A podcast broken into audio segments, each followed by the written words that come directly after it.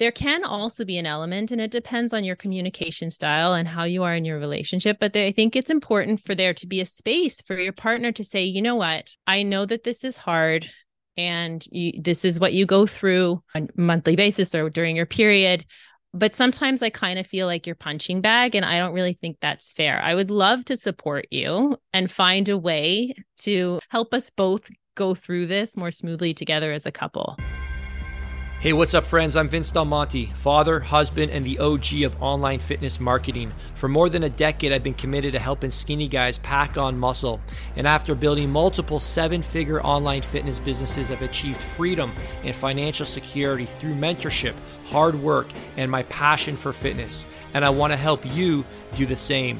Recently, I've built the best mastermind coaching program that exists for fitness professionals by giving you the shortest, no BS path to grow to six, seven, and even eight figures, regardless of your starting level. My coaching was designed to give you the skills, systems, and support to become an industry mover and shaker and build the business and life of your dreams. Hey, welcome back, friends. It is Adrian here to do today's introduction, and I want to start by thanking you for listening to Bedrock Mondays when I see the download numbers, I'm just so grateful for all the people who would take the time to listen to these conversations. And look, wherever you are in the world, I wish I could meet you face to face and say thank you. This is just such an honor to me. You're helping me with my own insecurities of putting myself out there. So thank you. Before this episode, could you really quickly just pause it and give us a quick review? Just one click, five stars would be great. Or if you have 30 seconds, give us a comment about what you've enjoyed the most it's so easy to ignore these kind of requests. And to be honest, I do that all the time. But it is the best way to get the conversations into the hands of more people. So if you could do that, we'd be grateful and thank you. Now, on to this week's episode. So today I'm talking to Laurie Alpert, and this is the very first female we've had on Bedrock Mondays, but it won't be the last. Laurie is a naturopathic doctor and a close family friend. Over the last couple years, she's helped me with my sleep, with my nutrition, and how I see myself. But most importantly, she's coached my wife Amy and I through conversations around menstruation and what many people dismissively refer to as that time of the month. This used to be something that was so taboo in our house. And, and when it happened, Amy and I would just kind of like ride it out you know, she was suffering, but we didn't have a shared language to talk about how I could be supportive. So, like clockwork, Amy's pain, her emotions kept her from fully engaging with our family, and I just kind of pretended like it wasn't happening. Laurie helped us with this. And I think conversations like this are really important, even when they're awkward. Without them, the guy usually gets positioned as an inconsiderate prick, or as Laurie says in the episode, the woman gets positioned as a bitch, or both. Pardon my French. As I hope you'll see in the podcast, the solution is neither. The solution is to have effective communication where each person is seen, each person is heard, and each person is supported. And if this is a helpful conversation, please share it to your friends or on your social media. Now, enjoy the conversation. I am really, really excited for this conversation because every Monday we air an episode called Mondays with Men of Bedrock. It's always a conversation with a male. And today actually is our first Mondays with Men of Bedrock where we are talking to a female guest. And so I want to welcome Dr. Laurie Alpert, good family friend of ours, an expert in our topic today. And so, Laurie, uh, welcome to the Vince Del Monte podcast show. Thank you, Adrian. I'm happy to be here this is going to be a conversation that you and I have kind of been having. I don't know for a couple years, like just kind of off and on. And I'm I'm glad we can put some things on the record, uh, and I hope it's helpful for other people. So before we dive into our topic today, I'd love for you to kind of uh, help us get to know you a bit. Give us a day in your life. What is a start at night? That's when we like to start. Your kind of last hour of the day. What fills uh, your mornings, your days, and your evenings. We just love to hear that. Oh, the last hour of the day, the the bedtime routine, you know, the cup of tea, the wind down, a little bit of reading, um, sometimes a gratitude journal, not every day, just a couple things to think about. And um, you know, lights out. I am a big sleep advocate. I think it's underrated and undervalued, and I love my sleep. So I now protect it fiercely, which means a regular bedtime.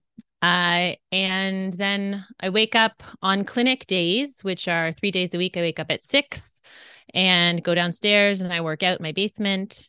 And then I'm off to work by 7:30 so my husband actually works from home right now and he takes care of the kids lunches and takes them to school on those days and picks them up and preps dinner so when I come home around 5 or 6 we get to have uh, dinner together as a family and then after dinner it's either like kids sports and activities and family time it's a pretty full life. What are you doing at clinic? Can you tell us a little bit about your work yeah. So my clinical practice is really focused around helping women in their 40s and 50s feel like themselves again. So mm. what drives my my mission in healthcare is to change the normalization of suffering around menstruation across the lifespan. So that includes adolescence through what we call the reproductive years, uh, for lack of a better term, and even through menopause. Can you say, okay, all right, so let's take a deep breath because I'm nervous about this conversation. I don't know what the right terms are. So I'm probably going to stop you or at least ask for clarification for a few times. And and this is one of this is the first time. You said you want to change the normalization or you're working towards changing the normalization of suffering around the menstrual cycle. Can can you say a little more about that? Mm-hmm. Yeah, so it's really any the normalization of suffering associated with menstruation. Um, it's a bit of a fine line in that there are a lot of people who suffer around menstruation, either you know, so because of menstrual uh, symptoms, cramping, pain, irregular cycles, difficulty conceiving, you know, not getting support through menopause, through adolescence, not understanding what's normal, what's not normal. Uh, it, it, can be very challenging. So, in some sense, it's very common for this to occur. And I don't ever want to be dismissive dismissive of it and that's part of what drives my practice is that a lot of the times throughout history it hasn't been you know appropriately supported so a lot of women continue to suffer a lot of menstruators continue to suffer uh, without an acknowledgement of how much it actually interferes with interferes with our life and our quality of life. And so there are a lot of conditions where it may not be life threatening. It may, but it may not. And we just sort of chalk it up to, oh, it's normal. You know, it's normal to pop 10 painkillers, you know, 10 days of the cycle because you're really in pain because menstrual cycles are supposed to hurt. You said it has not been appropriately supported. Part of this conversation started when you and I, and we should establish you're a good friend of my wife, Amy's, and we were joking a little bit about this scene in the office, you know, and right away, if you listen to the office, you know, okay, what's this all about? So Michael Scott is, you know, he's dismissive of of most human emotions, but he says something in in response. One of the women says, you know, whenever we're upset, you ask us if we're on our periods. And his response is, Well, I have to know if I'm going to take you seriously or not. And, you know, it's this ha ha moment. And we laughed mm-hmm. about it. We were all kind of laughing about it. And then you sort of texted me later and and and very, very delicately and gently. I, I do appreciate that. You said, you know, I laughed in the moment, but I'm not so sure that's so funny. It, like, like, why is that? Why is that? Is that the normalization of things or like what is that that's not so funny there? Yeah exactly. I think it is the normalization. And you know my, my dad used to say that kind of thing to me you know oh you must be on your period like a bit dismissive of whatever emotions i was expressing or that i was you know legitimately struggling. And it may or may not have been due to the hormonal fluctuations but regardless it was still my experience.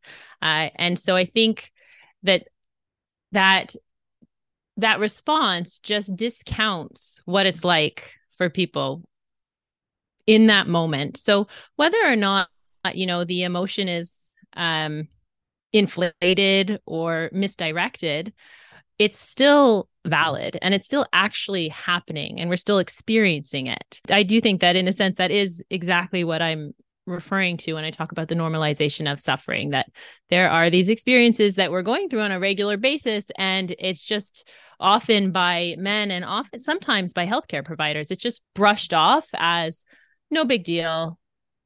You do you and come back to me when you're, you know, back to even. Yeah. It's like a timeout. like yeah. Go take a timeout. And when you're gonna behave appropriately, we'll let you yeah, back into our community. Exactly. Um, can we refer come back to this phrase? I think this is a phrase like the one you just said, you must be on your period. Your father, you're saying, said it what was his tone? Like of judgment? Like, oh, like is that how he would have said it? Uh, not necessarily judgment. I think of sort of like I feel like it came off more as dismissive, as oh, this isn't a real feeling that you're expressing, or this isn't really an issue what you're talking about right now. You're just mad because you're on your period. And, you know, in a week, you won't be mad about it anymore. And the truth is, you know, half the time you could have been totally right. And a week later, maybe I wasn't mad about it. But it's, it's very, um, upsetting in the moment when you're feeling it to just be brushed off like that. Is there this is a genuine question. And and I think I think you know a lot of the guys that we work with in our group are genuine men and they and they want to do better. They they mm-hmm. want to say things the right way. They want to be supportive and I think there's some fear in in in not not knowing what to say, not knowing enough and so instead they just say nothing or sadly they come across as dismissive. Is there a mm. better way? Is there another way that we could say that same phrase? You know what? I, I don't know if it's the the words per se, and I, mm. I can't speak for all menstruators and all people who, you know, in, in terms of what language they like to use around it. I think that it's really a conversation, hopefully, between two partners or within any, any kind of relationship of respect to figure out the language that works together. But I think it comes down more to uh, compassion and acknowledgement of a potential struggle or suffering. And so I, you know, in preparation for this, I was thinking a little bit about some comparisons that might be might make it a little bit more understandable. So if you have someone who's tired because they've stayed up late or it makes sense that we get tired at the end of the day and they bark at you because they're tired you know i would think in a supportive relationship let's say it's you and your parenting and with your kids you know you we may have some instinctive responses that are not so supportive, but hopefully we can say, Oh, I can tell you're tired. Let me help you get ready for bed. Or what can I, you know, or you're hungry, you've skipped lunch, you come home and you're hangry, right? And you lash out at people. And in an empathetic relationship, and when people like can see through this and know what's going on, you say, Oh, you must be hungry. Can I make you a snack? I can tell you're having a hard day or something like that. And when we're menstruating, it's like, well, you're on your period. So, like we said before, I'll see you later rather than, okay, this is the time of the cycle when maybe things feel a little bit more challenging. Maybe you need a certain kind of snack available in the house. Maybe you need, you know, an Advil. How can I help? Like that's the conversation that's not happening a lot of the time. And so I think it's less about the words, less about if you call it period or menstruation or, you know, whatever it is that works in your communication, but more about the intent behind it. I, I like that. The the you must be on your period is the dismissive. Is it okay? Again, I'm asking for permission here. Is it okay? So for me to say you must be on your period what do you need me to do is that can i still I, am just trying to repurpose the language for and and and and i do think you know i'm an english teacher of course laurie so but i think the words are the words but what's more important is the intent behind it like is there something that is I'm looking for common language that I can use to support my wife um, when she's menstruating. Like, is there language that we can normalize a little bit more so it doesn't have to feel so? Well, you know, men might men, many men might think it feels like icky to talk about these. that's the yeah. The English teacher's diction is not coming out great here. But is there a is there better language that we can use? Common language that would feel more supportive.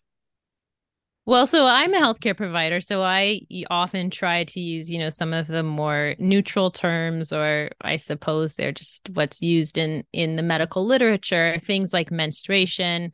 But if, if when I'm working with patients, I try to feed off them. So if they talk about period, then we'll talk about your period. You know, if we talk about that time of the month, I'll say that time of the month. We'll use the language that feels comfortable for them. So similar to any conflict in any relationship, I usually find you're more successful addressing these things away from the heat of the moment.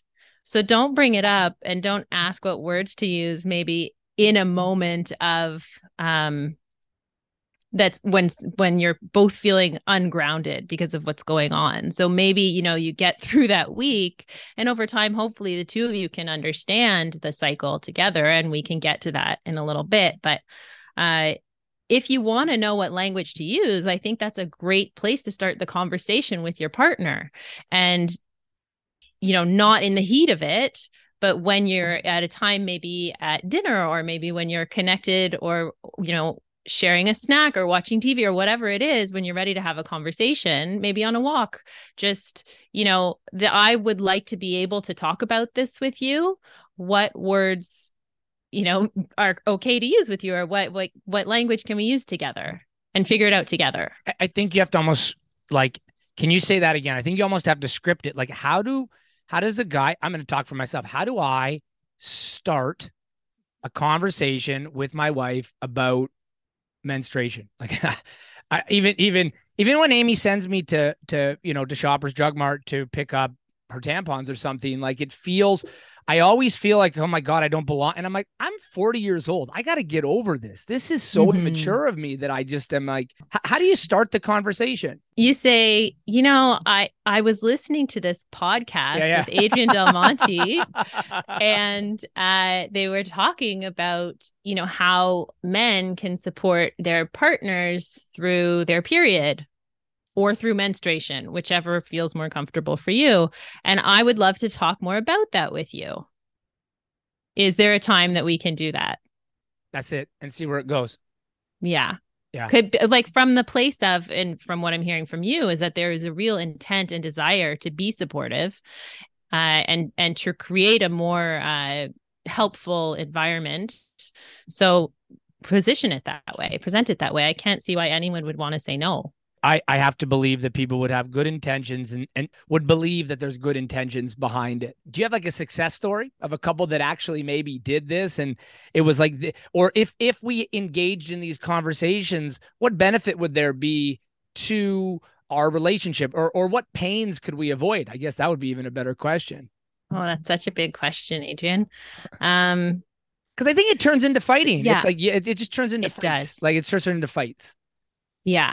Well, I think what what I talk about with my husband a lot is that I think there's kind of a two-sided uh, effect of this normalization that's occurred. So there's the effect that puts men in a position of either being scared or, you know, insecure to address it or dismissive of it. And then there can be an element from the the female perspective where it's like yeah, that's right. I'm on my period. Leave me alone. Like F off. Uh, and don't you dare call me on my behavior during this time because you don't understand. And we often come back to it. It absolutely makes sense to acknowledge where you're struggling and where you're suffering and what's hard for you and to express yourself. But I think in any environment, we're still accountable for how we communicate that. So it's not like a free pass to be a bitch to the world. You know, we can have compassion for ourselves that we're struggling in the same way we would if we were grieving something, in the same way we would if we had just, you know, lost our job or we're struggling, maybe just came out of a relationship. When we're going through hard times, we're not always our best selves. And that's okay. But it we still need to be responsible for how we treat each other even when it's hard. So it brings up the conversation with your partner like in terms of saying for men how can they address it? There can also be an element and it depends on your communication style and how you are in your relationship but i think it's important for there to be a space for your partner to say you know what i know that this is hard and you, this is what you go through uh you know on monthly basis or during your period but sometimes I kind of feel like you're punching bag and I don't really think that's fair. I would love to support you and find a way to, you know, help us both go through this more smoothly together as a couple. I, I really like that. Um, men get angry. Oh, sorry, men get afraid.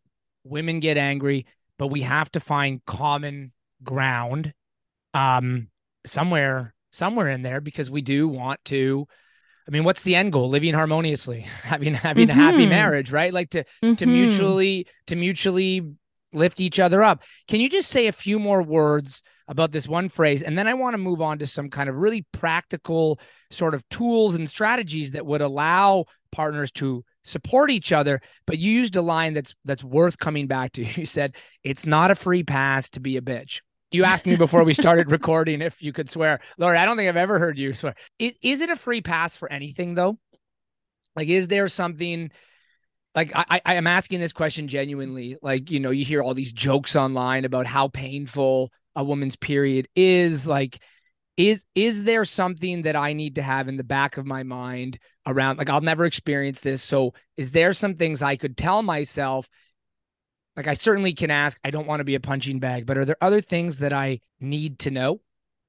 Uh, I I think one thing that might shift the perspective and is important to know is you know, we have seen an association, a change in or an influence on mood tied with the cycle for thousands of years. Mm. Like there has there has been writings on this and and considerations of how our cycle affects our mood for a long time, but we don't fully understand it. One of the things we think is happening that we see happening is that it has to do more with the fluctuations of our hormones throughout the month than any particular level of hormone per se.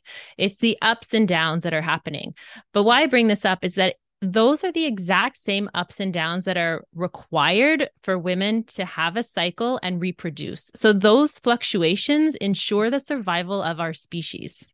So maybe we can come at it more as like a okay, this is one of the outcomes for some people in order for us to persist as a species, maybe we could be a lot more supportive and nurturing around it for the people who are going through that. Oh, and this is what you said to me on that initial phone call. I said, How should we talk about menstruation? And and this is how you framed it around if this doesn't happen, I don't think you said we die, but I think I think you said something along the lines of like, we need to talk about this as a celebration of life. Um, it, that that that that shift in perspective is so difficult. Why do people shy away from it? Well, that's a really loaded question, Adrian. Yeah. And I think there's a lot to that one.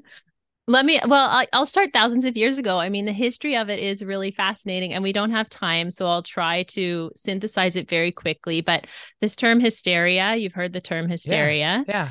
Okay. Uh, it's usually nowadays meant describe to describe someone who's sort of losing their mind out of control. It's based on the word, the Greek word hystera, which is the Greek word for uterus. Okay. And it was associated with Is that right? It was sex specific a sex specific disorder, meaning people with a uterus were the only kinds of people who could be, have hysteria. Um, and it it basically became over time the medical explanation for everything that men found mysterious or unmanageable in women. So if we go back into the kind of patriarchal uh, establishment of what we now know as modern medicine, it it was used in many ways as over history a justification for the persecution of women. You know we think about the witch trials in salem and and it's it's fascinating but up until just as recently as 45 years ago the treatment quote unquote for hysteria so fluctuating moods through the cycle was to have the woman get married and have sex and get pregnant over and over again in part because the pregnancy may prevent some of those fluctuations we're talking about. So, this was a diagnosis. This is a psychiatric diagnosis until 1980. Until 1980. Until ni- up until 1980. Hysteria. Hysteria. Which essentially, yeah. correct me if I got this wrong, it essentially means you have a uterus, so you have hysteria. it means it i mean it, it meant that state of emotional let's say dysregulation that was seen in women often associated with the menstrual cycle or blamed on the menstrual cycle. So there's a whole history of negativity around these fluctuations. And I, I want to be clear though that there are there is a lot of suffering. There are a lot of women. There's a subset of women who really, really it's more than PMS. There's a disorder called um, premenstrual dysphoric disorder, which is like severe depression right before you get your period that's alleviated as soon as you start to bleed.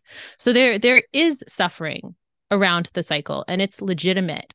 And what I want to work towards is properly supporting these people so that they're not just dismissed as having uterus and this is just part of being a woman. is that your life has to suck half the time. The history teaches us so much. What is the word again? This is worth a be hysteria was the Greek word for uh, hystera. Hystera. Yeah, was the Greek word for uterus. And you can go back and read all about it, but it was first years. The the word was first used four thousand years ago. My goodness. Mm-hmm. So, and I didn't mean to make it historical, but it's the, the the question is it's deeply embedded in like language or mm-hmm. or and then societal thought to quote myself again think about menstruation as icky like it's or hysterical mm-hmm. it's just it's just it becomes a justification for the you know the oppression of, of women that that is that is deep like that's really deep mm-hmm. my question then is how do we support i don't even know if that's the right question can we make it somewhat practical as we're trying to break from these mm-hmm. 4000 mm-hmm. year old like and that is the question that's the important question right okay. where do we go from here mm. um and i think support's a great word okay so let's let's offer some support. I'd love give us four or five practical strategies or tools that would allow partners to best support each other. Okay. I will do my best to have a few. Uh, I think one of the things I start with with most of my female clients is just really developing an awareness around their cycle. So there are a lot of experiences that can be tied back to our menstrual cycle that we don't often associate with it. So, you know, we can see some more irritability and moodiness. Sometimes that's clear. We may have some physical symptoms like breast tenderness or cramping, but the subtle ones like sleep disturbances or um, you know, changes in food cravings sometimes are not always as clearly associated. Weight fluctuations, all of these things can happen tied with our cycle. So, what I really try to encourage is developing this self awareness. And one of the ways we do that is by tracking. So, I'm a big proponent of tracking and not just around fertility goals. Often women will start to track their cycle only in association with trying to conceive, but I encourage it throughout your cycling life because it also helps us once you start getting into perimenopause and around the menopausal transition to have a, a sense of what's going on with your cycle. It's also really helpful information to bring to your healthcare provider. So, cycle tracking apps can be really, really helpful. Um, one thing to know about cycle tracking apps is that they are not all evidence based, they are not all uh, the most effective sometimes you don't need a very effective one. Sometimes you just need something to track it in the calendar, and that's all. Uh, but some of the ones that I prefer are ones where you can track symptoms or signs of your cycle alongside. So you can say, oh, you know what, today I was feeling more irritable. Today I was feeling more tired. Um, today I was feeling, you know, more ready for sex than other times of the cycle. Or uh, today my sleep was really bad. All these things. And we start to see, or even headaches can be tied to your menstrual cycle. So tracking is the first and definitely the biggest. These apps are just through conversation. Should we share that information with our with our partners? Like is that something you should let them know? That's a really good question. I think that's very uh, relationship specific. You okay. know, in my relationship, we certainly talk about it. I think I know of other relationships where that's really helpful. Um, I I sometimes also recommend that if you are cycling regularly enough that it's predictable when your next one's coming, and your app can help you predict when your next bleeding time will occur. And let's say you know that you are a bit more tired and a bit more cranky the three days before you're going to bleed, then you actually put a note in your calendar prior to those three days so that you can do what you can to schedule within that or to say you know um look honey this is the, these are the 3 days where it's really tough i don't really want to go and have dinner with your parents in those 3 days can we find a different time we talk about politics and uh, I don't know, all sorts of things that you don't want to talk about anytime, but there's sometimes especially. exactly. Um, so why why wouldn't I I just I really we've been talking about this more. Look, I've been married almost 15 years. We're just starting these conversations. Mm-hmm. It's been valuable for us. Could I ask you this before you go on to the second one? Is is there this is a genuine question. Um, is there something like does a woman carry shame? I guess that's my question that she wouldn't want to tell me like about that she feels like I need to do this in silence. I don't want to like burden you with this or something. Like, is that, or why wouldn't um some uh, you know a wife or a partner share it with their with their spouse? Yeah, so I I think again that's very individual, but Okay. 100% there's cultural shame around it. So if you think about what you're thinking about that some men would think it's icky, for sure there are some menstruators who have um you know embodied that in themselves as well and feel like there may be something to it. There may be some shame in their behavior and feeling like, you know what, I'm really depressed right before, or I'm really angry right before. I don't fully understand it. I feel out of control. Mm. And I don't know what to do about it. And I go tell my doctor, and maybe they say it's normal, or maybe they give me the birth control pill, which can be very helpful, but maybe that's not the answer I want. And I don't know who to talk to about it. So there's it, it's it's individual but i think it is important to understand that depending how you were raised the culture how your parents talked about it and just knowing that the society at large kind of perpetuates that feeling for all of us The hysteria. Yeah. Yeah. Yeah. Yeah. Uh, so great. So the awareness, um, and then conversation if it's if it's the right move in your relationship. Mhm. Okay. What would be next? Uh, so I really think so. So the self awareness and the tracking, whether you choose to share that, it depends on your relationship. As we talked about, there can be lots of benefits. Um, I do think that the next step, though, is creating a space for that open and honest dialogue, and and two ways. So from the one way for the menstruator to say, this is where I struggle and how I struggle. So once you have that awareness, it becomes easier to say what the struggles are and to communicate that. And then to take that a step further and say, this is what would help. This is what I need at that time. To share that with your partner can be very powerful.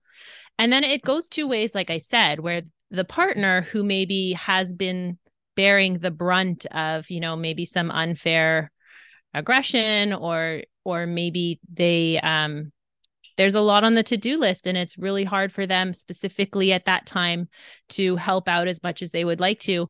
Being able to say i know you need rest but i also have this deadline you know can we hire someone to help us through that week? Or these are my needs as well through the time and hopefully developing the kind of communication in a relationship around any problem to be able to both bring your uh, challenges and needs to the table and try to work together to find something that works for everyone.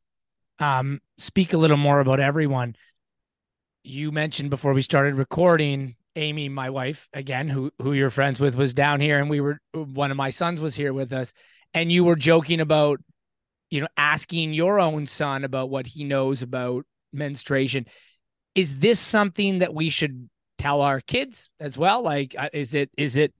Well, mummy's.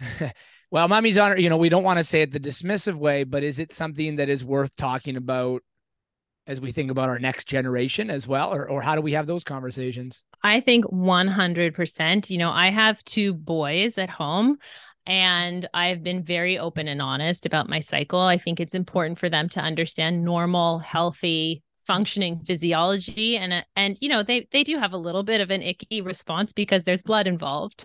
But other than that i want them to know it doesn't hurt me. Um it you know other than we can talk like i don't get into the details of cramping uh, at their ages. But um I think if we're going to change anything in terms of normalizing this, it's really helpful to have those conversations. And it's also okay to say, you know, mummies, it, it's that time of month where, you know, mommy takes the night to myself. Like, leave me alone. Yeah. That's okay too. Yeah. And, and, and they respond okay. Well, you know, whatever you normalize in your house, that's the thing with kids, right? right. Is like That's what right. you normalize is what becomes their normal. And eventually, of course, culture and the society at large can influence that, but you still have some some say to some degree. So Yeah. Yeah. I, I'm just imagine I, I'm looking at my sons. I don't think they'd be like when we're at Shoppers Drug Mart and they're with me, they're not weirded out. I'm the one making it weird in my own mind, right? They're just like, what does mommy need? Let's go buy it. Like, exactly. So and- mommy needs tampons, mommy needs panty liners, you know, here we go. We're getting them for her. That's it. Yeah. Just like an Advil. Mommy has a headache, we're getting her an Advil. Like Yeah. it's just, it's the exact same thing. whatever you normalize becomes your normal. I love it. Yeah. Okay. Two great ones. Any more? Okay.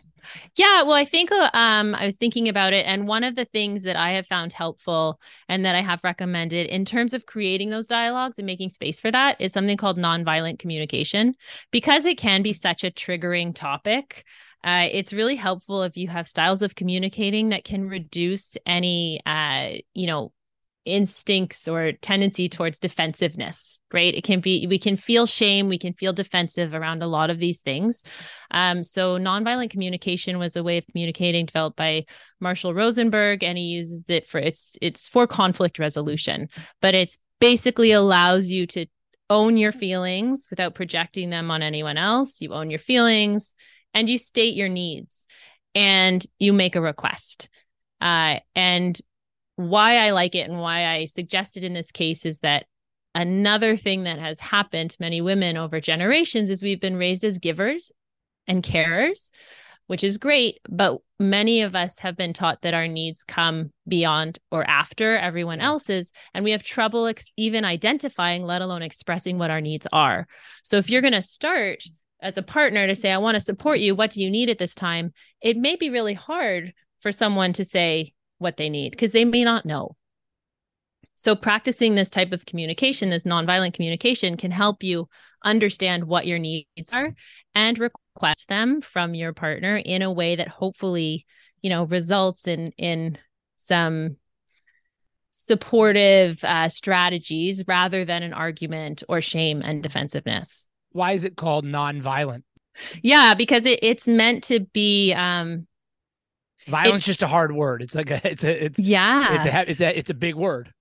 Well, I mean, it's been used in politics and like country negotiations and all kinds of stuff because there's a lot of times when we bring things up and we say, I'm having a hard time with this. When you do this, you make me feel, or, you know, um, and you suck because you're always making me feel XYZ versus saying, you know, that time when you said X I felt really hurt because I really needed to just be heard and not have a problem solved. So next time, could you try to just help me, just listen, you know, these sorts of things. So it just shifts the language and you practice hearing people from a mm. place that doesn't trigger your own ego as well, which is yeah. really hard. Yeah, it is very hard. Yeah. It's yeah. hard. You're I really do like what you said. I I, I know my own wife would carry that. Well, we talk about the Enneagram a lot, and my wife's a two. And so, you know, it's even more mm. so for mm. my wife that she doesn't she doesn't want to like inconvenience me mm-hmm. by by saying something that might require me to slow or go to shoppers or to have a conversation or to talk to the boys. And so it's like an it's I don't know, it's it's it's almost part of her or she or she's learned to not so should we ask more than once? Like I think a lot of guys. I asked you. Like, what else do you want? Like, it. Like, do we ask more? Men are uh, men are so checklist oriented. Like I did that already. Yes, I did that. Like yes, that was the other thing I was gonna say too. Is that you know sometimes yeah there is a very uh, big tendency to want to fix or do something so even the question how can i help and if someone says i don't know or you can't you think there's no role for you but and and either you know you're frustrated or you you tap out. She said i can't do anything. There's nothing to do. But sometimes just being there or just listening is the answer. You don't have to checklist anything. You don't have to do anything. You just are there. And a witness to her experience really that's like so so uh powerful. And i think a lot of people you know mistake that for not doing anything and feeling useless. But your care and compassion and sometimes silence, it's okay to not say anything sometimes, right? Witness, witness to her experience. Yes. Can, can you say more about that? That's a, what a great expression. So rich. Well, it comes with the, you know, it's the opposite of the dismissiveness, right? It's a way of validating. It's a way of being like, you know, without saying anything, I can see this is hard, but I'm going to sit here with you while it's hard even though you know i know i can't fix it i can't take it away for you um but i i want to be here for you hmm. in the way that i know how i mean everything we've said so far has like you haven't said anything about like and maybe you're going to still, but all of this is about communication. It's not about me like looking at the grade nine gym diagram of like of whatever you know it's it's not about necessarily having all the right words or the scientific knowledge i, I know that can help mm-hmm. it's largely about just you know sharing space being there yeah, I think that is one of the biggest pieces, you know, so that it doesn't become something so taboo. Um, I think that the next step, though, the last thing that I would have added to that list, and it, it's not as concrete, but it's taking it to the next level, which is that sort of advocacy. And it's like, okay, now we can sit in our own little bubble in our personal space with comfort in in how challenging this is for you. Now, let's question is this normal is this something that you need to be struggling with are there supports you know are there interventions that can help you feel better uh are you getting the you know are you getting the validation and the support from your healthcare provider? I think that having that taking it to the next step so bringing it a bit outside of your circle would be the the next part. Okay let me ask you it might be off topic a little bit but it's worth the question. I remember when i was in graduate school one of my classmates uh, my male classmates, he said something in a conversation around the expression of he said something out loud like, I'm a feminist. And growing up the way I did, I didn't hear a lot of conversations. Uh, you know, I just grew up in the church. And so the gender roles were pretty traditional. And when he said that, and I know we're not talking about feminism necessarily, but he said it in a way that I was like, yeah, of course I am too. But I, I almost was afraid to say it to myself because of what did what what would that mean? So when you talk about advocacy, what does that look like? Like, do I correct my guy friends in public who are making jokes about that time of the month and stuff? Like, say more about advocacy. That is that's an action step, like almost outside the home. The other ones we've kind of talked about. The yeah. inside, this one's a bit yeah. outside the home. Yeah. Well, I mean, I think it's exactly all the things you've said to the degree that you, you know, it, it's tricky because I, I think all of us, any healthcare provider, we're doing the best that we can. Uh, you know, and we can't all be up to date on all of the evidence all the time. But if somebody is, you know, struggling with something and they're just not feeling heard or they're not feeling supported by their healthcare provider for whatever reason, then helping them find someone else where they do feel better is one thing that you could support them with and yeah in terms of challenging your buddies when they they say things absolutely you know it's a journey and we all eh, feel comfortable or uncomfortable with that to whatever degree on our journey but you know all the terms like don't be such a pussy right? Like that doesn't help how women feel about you know our body parts or what men think about body parts female body parts either. Even say it's it goes along the same lines like on the other end to say oh that was really ballsy or have some balls right? Like what we're we're really putting a lot of assumptions on these body parts and what they mean. I want to explore this a little bit because this is this is like actually these these things really do happen. A guy says and let's be real honest, this is why it's so sad. I, as a high school teacher, hear teenage boys say this stuff all the time.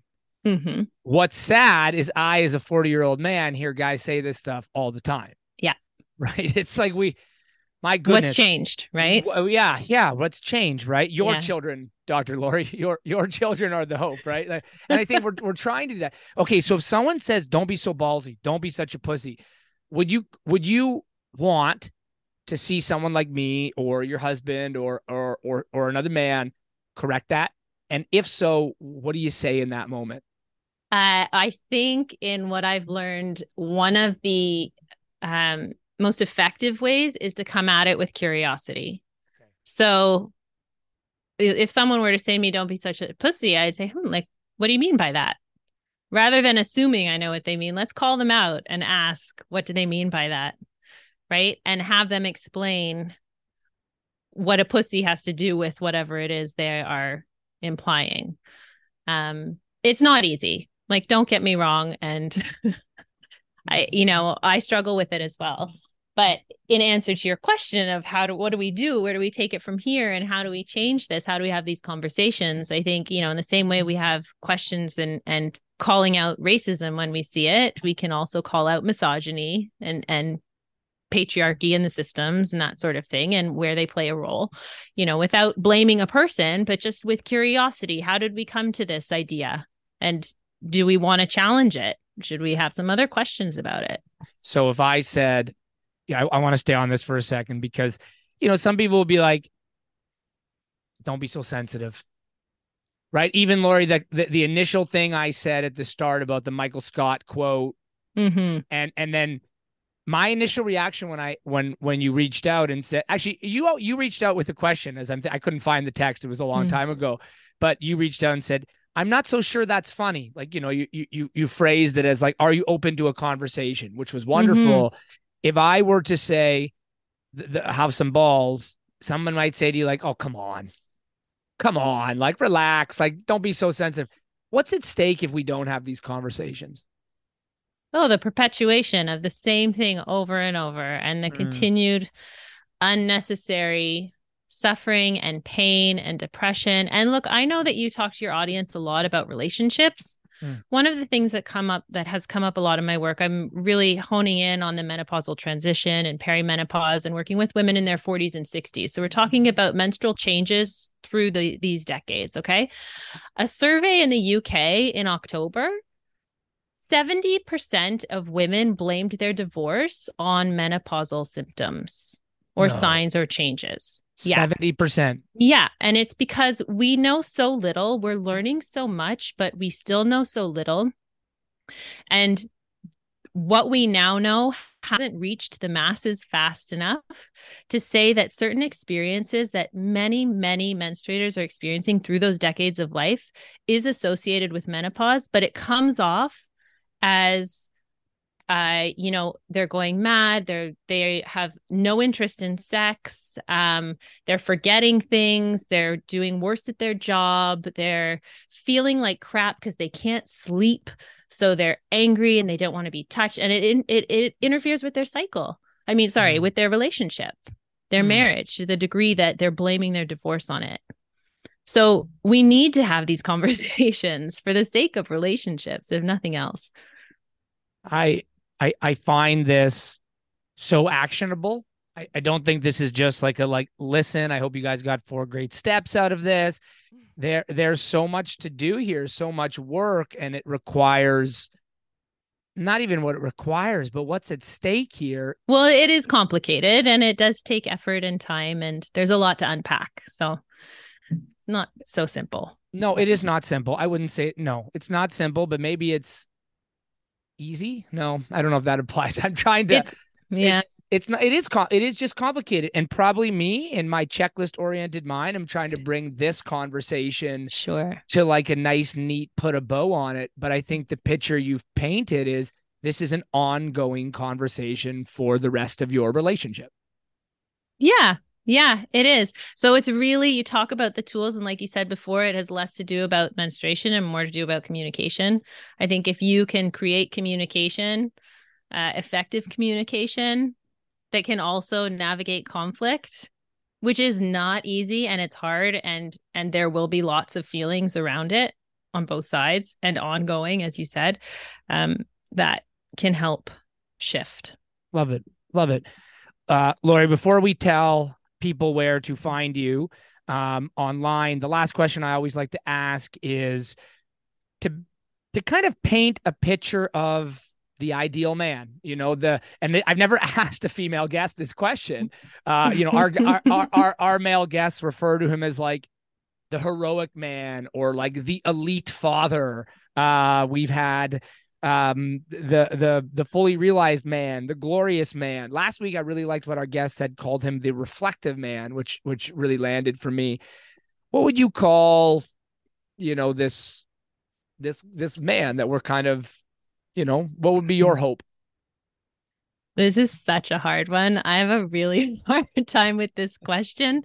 Um but the best, you know, you did, you gave me this in advance, which I appreciate. and I was thinking about this because it, it's, this is the one that I just have been hung up on. And you may roll your eyes, you may laugh, you may be disappointed, but the best I could come up with was the human. The human. Because hey, I I'm not really... rolling my eyes. That's that's as an English teacher, I appreciate the pun. Very nice. Say more though. tell me tell me about him. I I guess because I just was feeling like there's to me it's really less about gender and more about the individual and the person. So the same I would look for in any kind of relationship I have in my life is the same I would look for. Um, you know, I'm in a heterosexual relationship, so my partner's a man, but eh, you know, I did come up with a bunch of adjectives that are important, I guess, to me, but um, I couldn't come up with a name beyond just just being like a human. Amazing. That, what, what else do yeah, we need to say? Sorry. Yeah. Well, no, it's great. I like I, I like I said, I appreciate the pun but I see the imagery. It's it's mm-hmm. just it's powerful. So thank you. Um Laurie, where if people wanted to learn more about you or your work, um, how could they get in touch? Yeah, sure. So I have my website that's drlauriealpertnd.com. So all ways of working with me are listed there. And I'm also active on Instagram. So it's the same handle, Dr. Laurie Alpert ND, that you can find me at. Thank you for being here. I I love how rich this conversation has been. I'll have um, so much to talk with with Amy about it uh, tonight. I I especially appreciate that hysteria historical insight. Like it just says to me how little I know and how much I have to learn. Laurie, thank you again for being here with me today. Yeah, it's been a real pleasure, Adrian. Thank you for having me. Hey, thank you for listening. We hope you enjoyed that conversation. If you want to get in touch with us, we are most active on Instagram. You can follow us there at Men of Bedrock, or you can join our weekly newsletter. Head to menofbedrock.com, where we send out tips about living on purpose and being driven by discipline. Hope to connect soon.